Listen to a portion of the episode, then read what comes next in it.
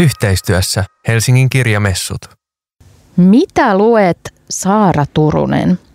Tämä seuraava tunti ja ohjelma on toteutettu yhteistyössä Helsingin kirjamessujen kanssa. Lokakuun aikana me tavataan kymmenen Suomen kiinnostavinta superlatiivi kirjailijaa ja taiteilijaa ja selvitetään, miten he kirjoittavat, mitä he lukevat, mitä he ovat lukeneet ja mitä he myös kuuntelevat. Nimittäin he ovat saaneet valita myös musiikkia tälle tunnille. Tervetuloa Saara Turunen. Kiitos paljon. Mitä sinulle kuuluu? Mä tiedän, että sulla on ollut jotenkin jännittävä syksy. Sä oot mitään päässyt Suomen rajojen ulkopuolelle. Joo, tosiaan mä olin Saksassa tekemään teatterijutun ja se tuli ensi iltaan ja se oli tosi mahtavaa kaiken tämän niin kuin eristäytymisen jälkeen, mutta se meni hyvin ja, ja nyt on semmoinen aika toiveikas olo muutenkin. Miltä se tuntuu sillä kävellä jostain vieraassa maassa ja ostaa kahvilasta jotain pullia. Ja... No ihanalta. Mä just vaan kävelin jotain sellaisia tavallisia niin lähiökatuja ja kuvasin niitä taloja jotenkin. Kerrostalo. Joo. Jotenkin se, että oli ulkomailla, että ah, täällä on tällaiset roskikset ja ovenkahvat ja Joo, mä pystyn tällaista. täysin tavoittamaan tuon. Ö, mutta nyt me ollaan Suomessa ja me orientoidutaan Helsingin kirjamessuihin ja, ja tota, mä lunttasin tota messuohjelmaa, niin sulla on siellä ei nyt tuhansia, mutta lukuisia eri esiintymisiä. Me puhutaan tänään järjettömiä asioita romaanista, joka on ihana ja olen hehkuttanut sitä sulle ennenkin, mutta voidaan sivuta, jos ehditään myös suurteoksia esseekokoelmaa, joka on aivan huippu sekin. Siinä siis kuinka monta naiskirjailijaa? 20. 20 valitsi itselleen merkittävän kirjan sellaisen, jonka soisi nostettavan jonkinlaiseen kaanoniin tai joka on jäänyt liian vähälle huomiolle tai mikä vinkkeli nyt kullakin olikaan, mutta mm, suurteoksia on myös yksi tärkeä kirjatapaus tältä vuodelta.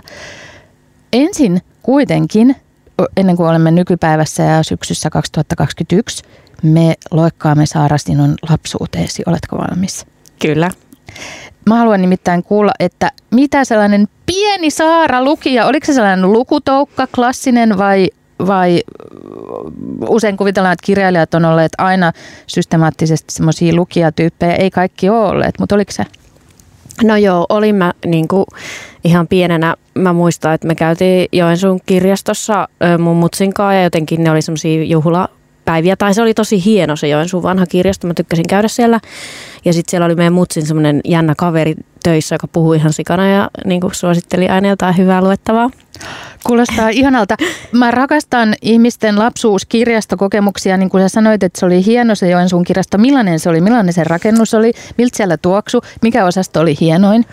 Öö, no, mä olin, mulla jotenkin muistaa sillä tosi sillä se, semmoiselta, että mä oon ollut tosi pieni, eli kaikki vaikutti ihan sairaan isolta tietenkin, ja just semmoiselta omituisella tavalla vanhalta, koska ei muuten ehkä käynyt niin paljon se vanhojen kivirakennusten sisällä, niin mä muistan semmoisen valtavan aukion jotenkin siellä ne lainaustiskit, ja siis lastenosastollahan mä vaan niin pyöräsin. Mm. Oliko se lastenosasto sellainen, mä muistan kun mä itse puoliksi elin Hämeenlinnan kirjaston lastenosastolla, jossa oli jotain ihania lukusoppia tai värikkäitä tuoleja tai jotain semmoista nehän usein tehdään semmoiseksi vähän, viihtyisi, vähän viihtyisiksi kivoiksi paikoiksi. Mm. Me ei ehkä niin syvällisesti koskaan päästy uppoutua sinne, että me otettiin vaan kirjat ja, ja me mutsi vaihtoi niin kuulumiset sen Fredin kanssa ja sitten me lähdettiin.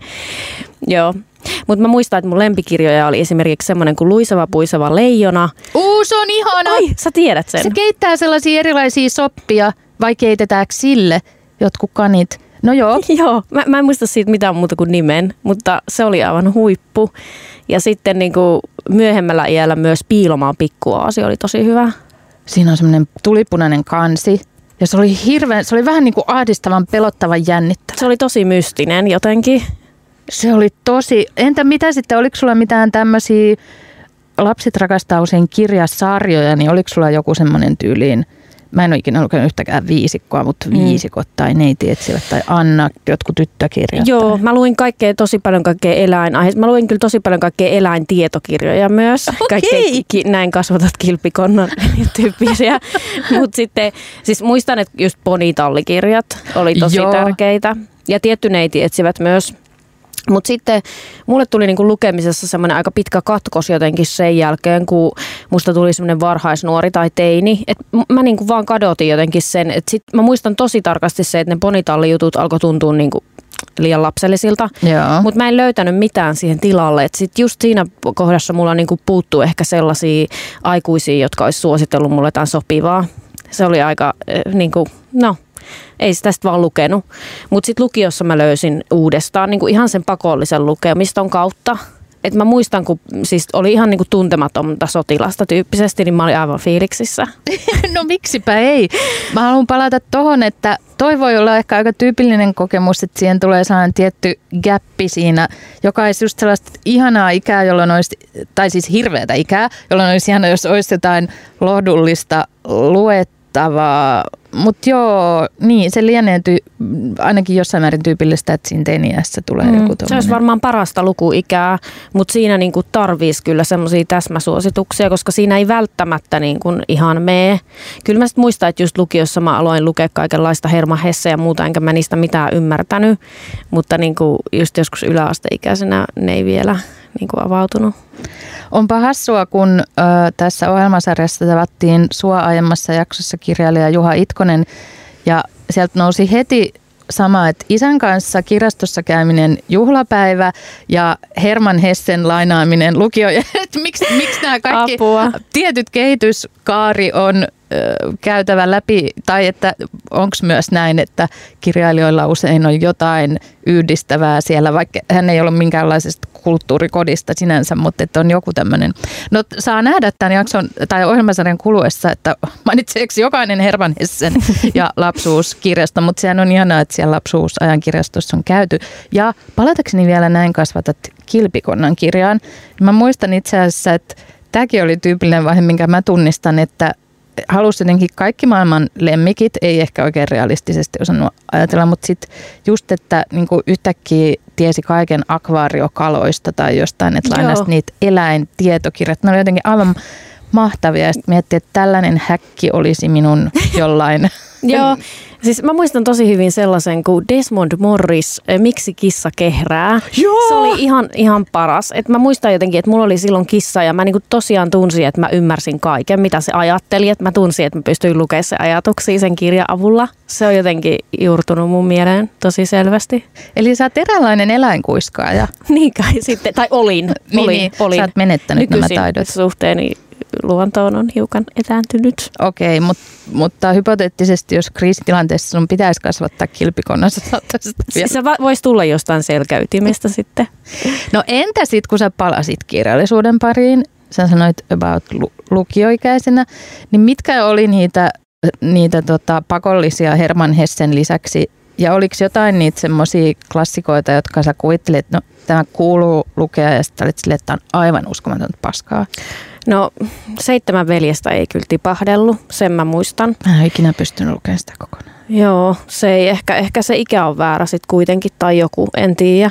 Mutta sitten muistan, että Sonja O kävi täällä, teki tosi ison vaikutuksen. Että mä olin tietenkin Kallion lukiossa ja sitten jotenkin kun pyöri vielä siinä Kalliossa ja kaikki se, niin se oli vaan silleen aivan kultaa. Mikä siinä oli niin upeaa? en mä ihan tarkasti enää muista, mutta varmaan se, että se oli niin kuin, niin kuin nuoren naisen jotenkin näkökulma. Ja sitten se kaupungin läsnäolo oli tosi tärkeä, koska mä olin uusi Helsingissä, niin sitten jotenkin tuntui, että yhtäkkiä pääsi sisälle siihen kaupunkiin sen kirjan kautta. Mm, ja siinä on niin se semmoinen tiivis kaupungin syke on todella typerä sana, mutta se semmoinen joku rytmi. Mm.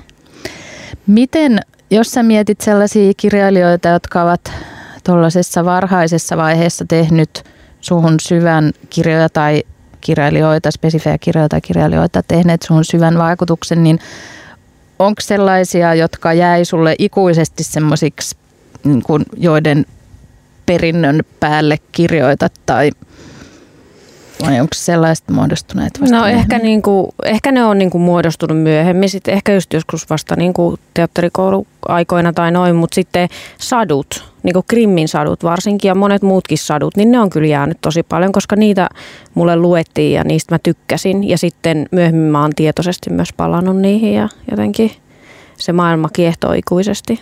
Mikä siinä kiehtoo ja mikä on se, mikä on jäänyt ikuisesti? Ne on jotenkin niin semmoisia arkkityyppisiä, että ne varmaan vetoo kaikkiin, mutta sitten jotenkin myös niissä, varsinkin Krimmin saduissa on joku semmoinen tosi synkeä elämän niin kuin varjopuoli myös. Et en mä oikein osaa sanoa. Mm. Mikä on sun lempari Grimmin satu tai joku erityisen unohtumaton? No, punahilkka oli hyvä.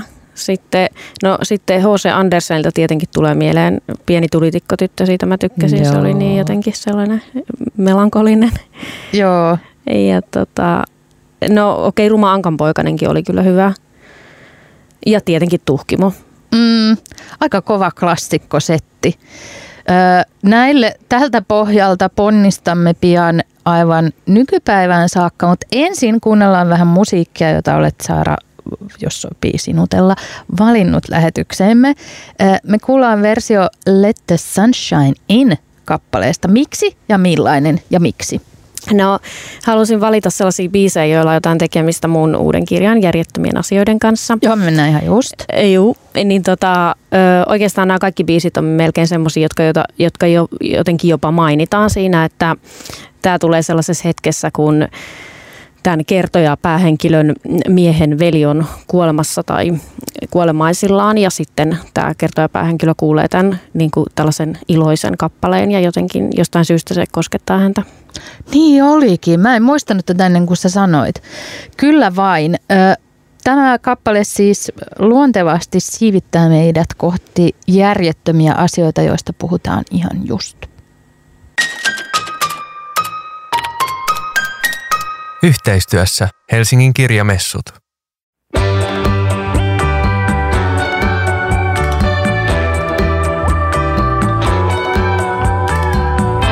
Suomen virallinen nettiradio. Radio Helsinki. Mitä luet Saara Turunen ja mitä kirjoitat ja miten kirjoitat? Ää, tässä tunnin aikana kuullaan myös Saara Turusen valitsemaa musiikkia. Musta on, tämä on superjännittävä elementti. Mutta nyt puhumme ö, järjettömiä asioita romaanista. Milloin se nyt oikeastaan tuli ulos? Se tuli viime maaliskuussa. Niin just. Mulla on itsellä jo sellainen olo, että sen lukemisesta on ikuisuus ja nyt sen voisi oikeastaan lukea taas jo uudelleen. Milloin sä muuten itse luit viimeksi sen romaanin? No varmaan viime jouluaikoihin silloin, kun mä tein sitä viimeistä viimeistelyä ja kielenhuoltoa. Kyllä mä sitä välillä just jo joudun niinku palaa, just jos pitää vaikka mennä puhumaan, että etsii jotain kohtaa tai muuta, mutta en mä nyt sitä niin kuin viikoittainen. Kokonaan. Minä taas voisin lukaista sen. tota, öö, miten, onko siitä sellainen olo, kun jotkut sanoo vaikka musiikintekijät tai, tai kirjoittajatkin, että sitten kun joku ihminen tulee kysyä sulta jostain spesifistä kohdasta jotain, niin sulle tulee ihan sellainen olo, että ei mitään muistikuvaa, en muista yhtään mitä mä kirjoitin. Vai onko se niin kuin, palaako se hyvin helposti elävänä sun mieleen? No se on kyllä tosi tuoreessa muistissa vielä, koska nyt on ollut aika paljon just kaikkea, että on puhunut siitä eri paikoissa ja muuta, niin ja sen kirjoittamisesta on vielä vähän aikaa ja se on tavallaan viimeisin ja uusin kirja, niin kyllä se on vielä tosi hyvin muistissa. Hyvä, koska mä tenttaan sua nyt siitä. Kääk. Ei sille, että joku koe, missä vastata oikein tai väärin. Me ollaan tässä ohjelmasarjassa kirjailijoiden kanssa lähetty avaamaan näitä teoksia aivan niiden nimestä saakka ja astuttu siitä kannesta koko siihen maailmaan syvälle, niin miksi sä halusit tämän teoksen nimi on juuri järjettömiä asioita ja mitä, se, mitä kaikkea se tästä teoksesta kertoo?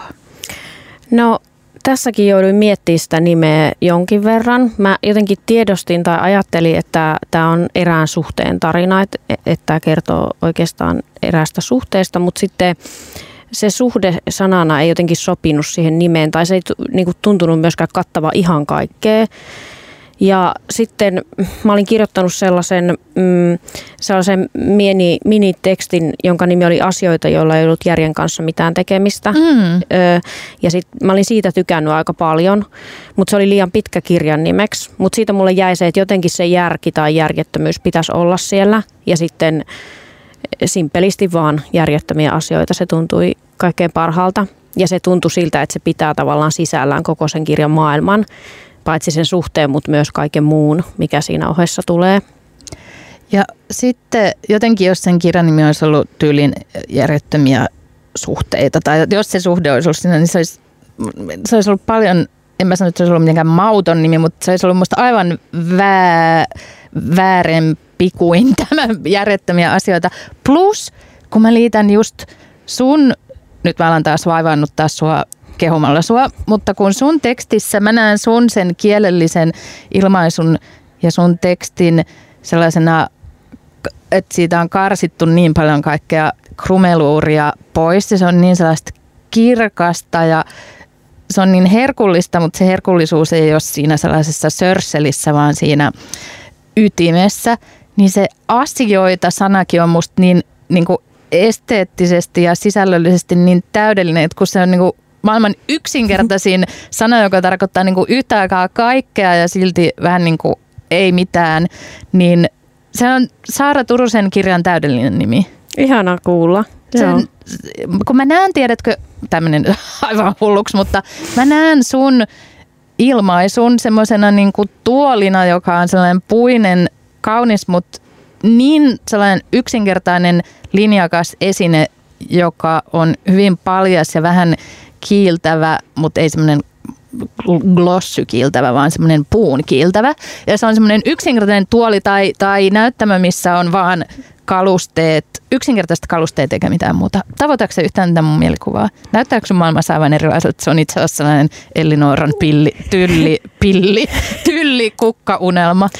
No mä vaan tosi mielenkiinnolla kuuntelen, niin kuin, koska niin. työ itselle niin sellaista, että ei sitä osaa ajatella jotenkin noin, mutta kuulostaa hyvältä. Tai jotenkin kyllä mä teen tosi paljon sen kanssa töitä, että, että se kieli olisi tosi hiottu ja siellä ei olisi yhtään ylimääräistä sanaa tai vaikka jotenkin, että jotkut tietyt sanat ei toistuisi liian tiuhaan tai niin kuin, niin tavallaan se on hyvä, että se viimeistelty niin kuin, tavoite myös näkyy siinä. Se välittyy ehdottomasti.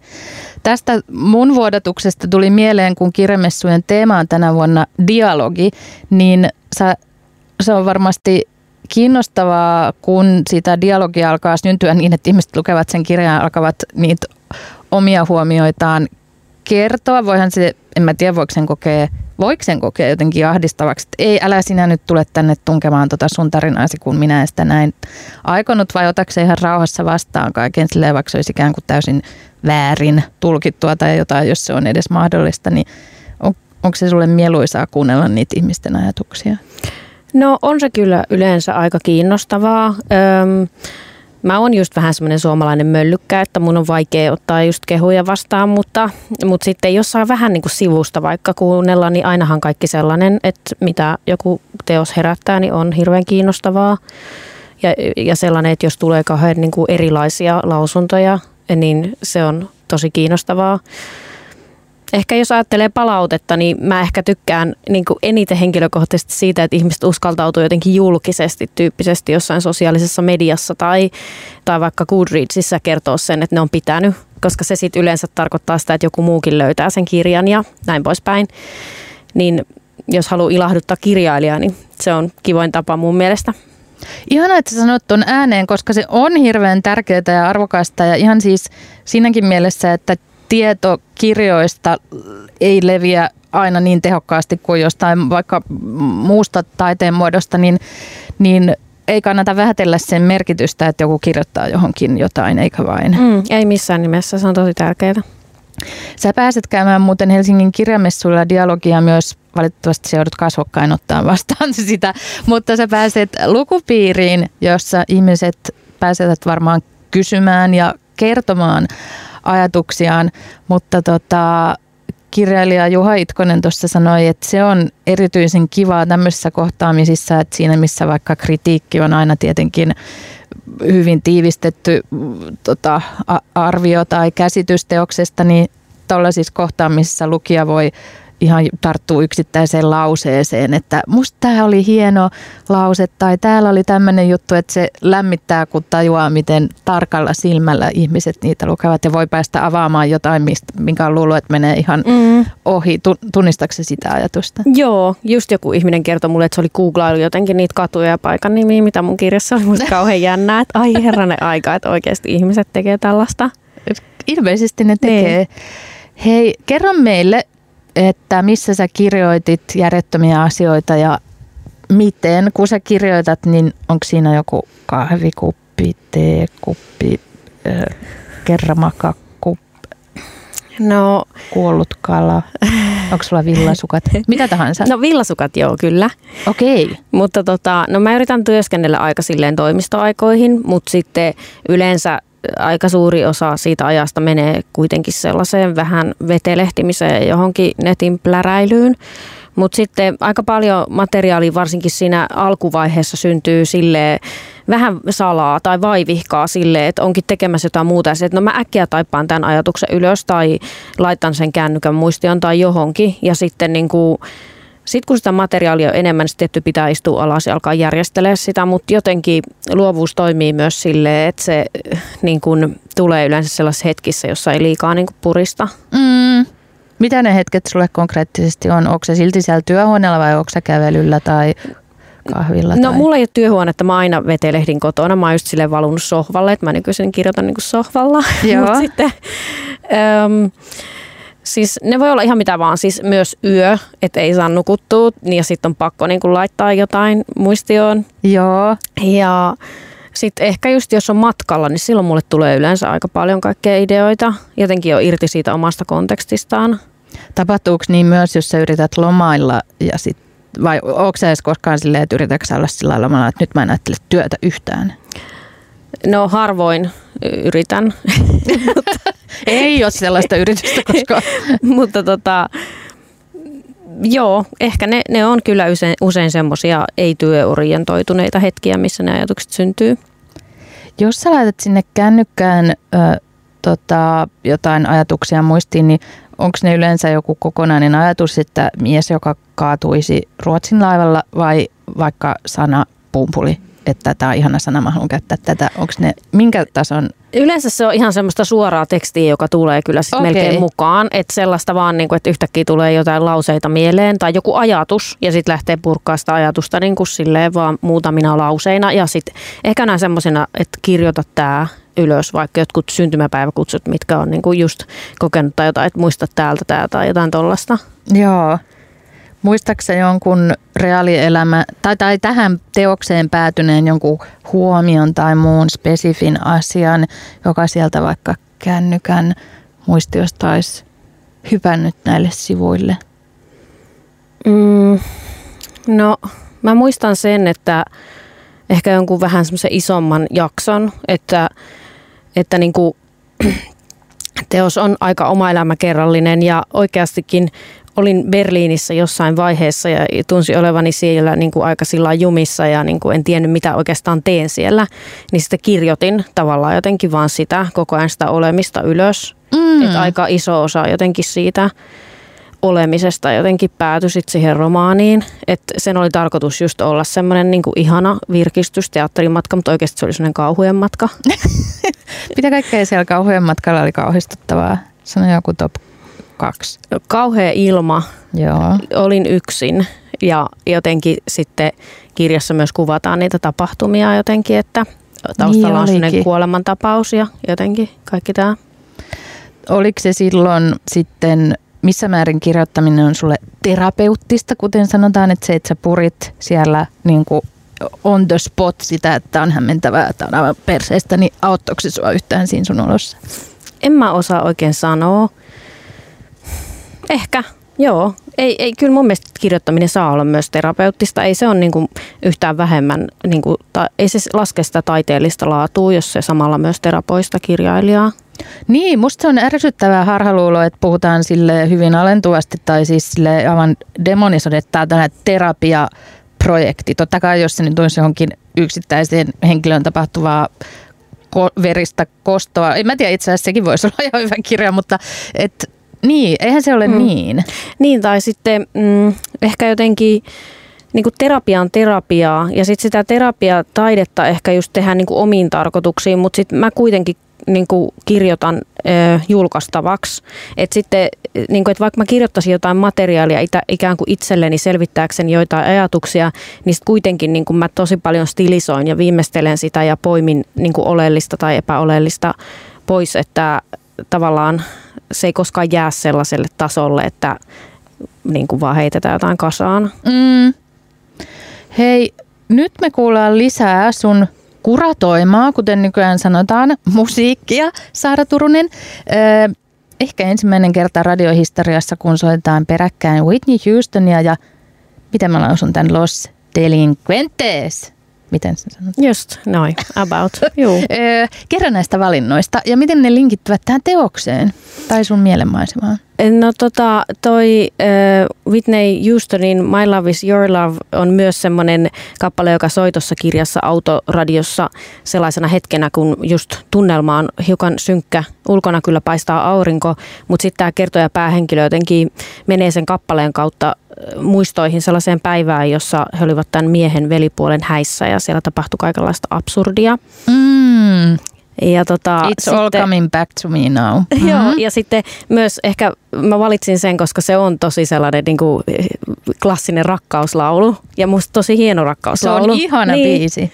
Niin tota, se jotenkin sopii siihen ja silleen se on kuitenkin semmoinen tosi populaari, joka voi tulla radiosta milloin tahansa. Ja missä tahansa ja millä kanavalta tahansa. Kyllä. Ja sitten toi Los Delinquentes, niin tota, siis siinä kirjassa on sellainen kohta, jossa jossa tämä pariskunta ajaa rannalle ja sitten ö, tukkahulmua tuulessa ja niin kuin autoradiossa lauletaan, että rakastan sinua niin kuin päärynät rakastavat päärynöitä. Niin tämä on juuri se laulu, jossa Okei. lauletaan niin. Tämä on se, nyt me päästään siis kuulemaan, tai todella päästään niin kuin tämän kirjan musiikilliseen maailmaan myös. Jatkamme Saara Turusen kanssa ihan kohta. Yhteistyössä Helsingin kirjamessut.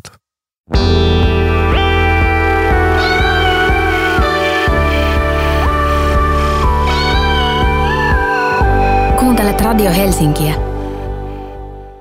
Mitä luet Saara Turunen yhteistyössä Helsingin kirjamessujen kanssa toteutetussa sarjassa tapaamme tänään Saara Turusen, jota fanitamme kaikki tyynni kovasti.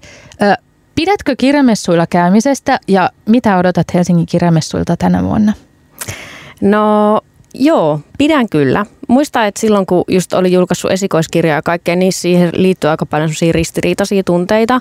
Että se oli aika pelottavaa ja jotenkin just outoa. Että jotenkin niinku se valtava halli, sitten ne niinku valtavat kirjailijoiden naamat roikkumassa Joo. siellä seinällä. Jori Tervon naama todella suurena. Aina.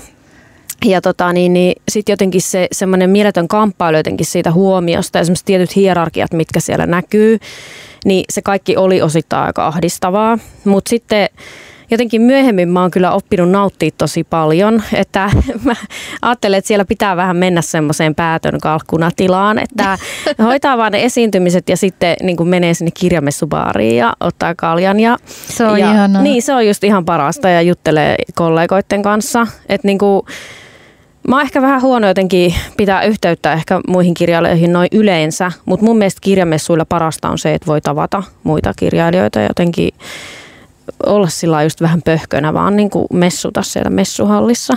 Joo, messuaminen messuallissa ja toi päätön kalkkunuus ja sitten se kalja siellä baarissa. Sitten mä jatkan sitä niin, että mä juon ehkä kaljan ja sitten vielä yhden pikkolo viinipullon ja sitten mä vielä ostan holtittomasti kirjoja silleen, että mä tuun jonkun kassin kanssa sieltä aina ja sitten mä oon kotona silleen, mitä helvettiä mä ostin.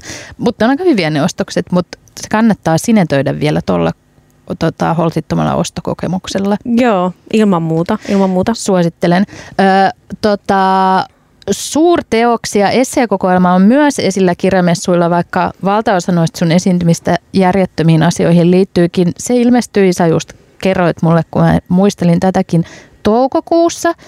Ja se oli kyllä niin ihana lukukokemus sinänsä, ja mä tiedän, että tämä on ollut yleinen kokemus, että siinä kun nämä kirjailijat nostavat esiin näitä lemppareitaan, niin sehän poiki sitten ihan hirveästi luettavaa ja sitten olikin yöpöydällä pino näitä teoksia, joihin välttämättä muuten ei olisi ollenkaan törmännyt ja oli kiva vähän miettiä, että kuinka monta näistä mä oon lukenut ja tietenkin se oli säälittävän pieni se tulos siinä aluksi. Millaista palautetta sulle on tässä toisena toimittajana kantautunut tästä teoksesta ja onko osoittautunut, että sille todella oli ikään kuin tilausta? No joo, on tullut tosi paljon hyvää palautetta. Sitten toisaalta on tullut sellaista, että olisi pitänyt olla enemmän runoilijoita ja olisi pitänyt olla enemmän maalaisia ja olisi pitänyt olla enemmän transihmisiä ja niin kuin näin. Maalaisia, sanonko se näin? Joo. Ihanaa, joo. Joo, ja tuota, niin kuin ymmärrän tosi hyvin kyllä, kyllä sen, ne, nämä toiveet, mutta sitten jotenkin ehkä itse ajattelin, että no tehtävä antona kirjailijoille oli kirjoittaa niin kuin itse valitsemastaan teoksesta, joka on ollut jollakin tavalla itselleen suuri että se olisi voinut olla myös esimerkiksi sellainen se tehtäväanto, että olisi pyydetty nimenomaan niin kuin nostamaan esille jotain semmoista todella vähän niin kuin huomattua kirjallisuutta, mm. mutta ei haluttu kuitenkaan rajata jotenkin sitä, että haluttiin antaa kirjailijoiden vapaat kädet, että se on aidosti jotenkin eh, niiden kirjoittajien oma että me tehtiin nyt tämmöinen siivu ja sitten joku muu voi tehdä sellaisen siivun, joka itse kokee mielekkääksi sellaisen, että minkälaista kirjallisuutta itse haluaa nostaa. Että tästä tuli tämmöinen teos. Niin, niin just. No okei, nyt kun mä mietin tota vinkkeliä, niin ymmärrän tietenkin, että voihan mutta niin, tämähän on vain yksi keskustelun avaus ja sitten voidaan ottaa, tämähän on hirveän hedelmällinen formaatti ja kauhean kiinnostava ja, ja helppo lukijallekin, että ihana näitä palasia täältä lukee, mutta erilaisella tehtävänannollahan voidaan sitten nostaa juuri esiin sitä, mitä halutaan. Eikä tästäkään ollut mitään suljettu pois, vaan tässähän oli just tosiaan annettu hyvin vapaat kädet. Kyllä. Eikä mulle tullut mieleen, että se nyt kauhean mikään kapea sektori. Siellähän oli tyyli jostain, ties miltä vuosikymmeneltä ja mm. hyvin erilaisia teoksia. Mutta joo, suurteoksista keskustellaan messuilla siis myös. Mene kuuntelemaan myös tätä keskustelua. Miten, onko ollut semmoinen, että no itse asiassa kun mulla on tällainen mielikuva susta, niin sä et ole sellainen mun mielikuvissa, että sä tota, jonottaisit jotain nimmareita, vaikka sieltä jotain omistuskirjoituksia ja haluaisit mennä tapaamaan kirjailijoita. Sä mieluummin katsoisit heitä sieltä sivusta, että ah, tuolla on toi suosikkikirjailija. Vai menisikö sinne ihan, hello Maggie Nelson, I would like to talk to you? En, en kyllä menisi jotenkin. Mm No just koska itse olisi ujoja ei haluaisi, mutta sitten jotenkin mä tykkään enemmän niin kuin niistä kirjoista kuin niistä tekijöistä. Että jotenkin tekijät on kuitenkin aina sitten vaan semmoisia ihmisiä, ihan tavallisia ja ei yhtään ikinä vastaa sitä mielikuvaa. Että mm. ei, en, en niin kuin menisi itse, mutta tota, mä tykkään kyllä katsoa kirjailijahaastatteluja. Ehkä siitäkin syystä, että välillä joutuu itse tekemään niitä, niin sitten on hauska katsoa, että miten muut selviytyy ja millä tavalla ne puhuu ja et niistä mä kyllä tykkään, jos mun ei itse tarvitsisi sinne osallistua. sä joudut vähän osallistumaan, mutta musta sä oot fantastinen myös tällaisissa keskusteluissa. Mutta se on totta, mustakin se on paljon kiinnostavampi sieltä, että saa sitä keskustelua seurata turvalliselta etäisyydeltä ja sä tiedät, että sä et tule sanoa mitään huomioon tässä, vaan saat rauhassa nauttia siellä yleisössä. Mä toivon sulle paljon tällaisia hetkiä Helsingin kirjamessuille ja toivon kyllä näkeväni sua myös siellä lavalla. Nyt me kuullaan muuten viimeiseksi tämä on nyt erittäin, tota, tässä on diversiteettiä tässä sun musavalikoimassa, koska mitä täältä nyt tulee vielä? Operaa ja mikä tämä toinen oli? Pau, Kas, Joo, siellä on semmoinen kuin El Cantels Osels, joka on Joo. lintujen laulu ja, ja tota niin, se on semmoisen kuuluisan sellistin kuin Pau Casals tunnetuksi tekemä. Se on oikeastaan vähän semmoinen katalaanien niin kuin kansallislaulu, tai ei se ole mikään kansallislaulu, mutta semmoinen, minkä he kuuntelee aina, kun jotakin merkittävää tapahtuu. Okei. Ja tämä Pau Casals on tosi tunnettu nytkin, nyt kylläkin jo kuollut, mutta sellisti, joka aina niin kuin hänen konserttejen ensimmäiseksi kappaleeksi soitti tämän, tämän lintujen laulun. Ja en mä tiedä, musta on tosi kaunis. Tämä on niin kuin kai alkuperäisesti joku keskiaikainen tai vie, mahdollisesti vieläkin vanhempi kehtolaulu. Okei. Ja tässä lauletaan niin kuin Jeesus lapsesta ja linnusta, linnuista, pikkulinnuista, jotka ylistävät häntä. Oo, äh, ihanat kristilliset tunnelmat ja sitten operaa. Mitä Kyllä. sitten kuullaan? No sitten on vielä O mio bambino caro, joka on Puccinin operasta ja ja liittyy järjettömiin sillä tavalla, että kun tämä kertoja päähenkilö on tuota, joutunut eroon tästä rakkaudestaan, niin sitten yhtäkkiä onkin surullinen ja alkaa huomata sen, miten kaikkien rakkauslaulujen sanat alkaa kuulostaa kauhean järkeenkäyviltä. Ja Joo. yksi esimerkki on tämä Mio Pambino Caro, jossa lauletaan, että jos en voi olla kanssasi, niin hyppään Ponte Vecchiolta virran vietäväksi. Luonnollisesti. Ihanan dramaattinen päätös tälle meidän tunnillemme. Whitney Houstonista näihin sillalta hyppäämisiin. Tämä on upea, upea elämän ja draaman kaari tässä. Lämmin kiitos vierailusta ja nähdään Helsingin kirjamessuilla. Kiitos, nähdään. Yhteistyössä Helsingin kirjamessut.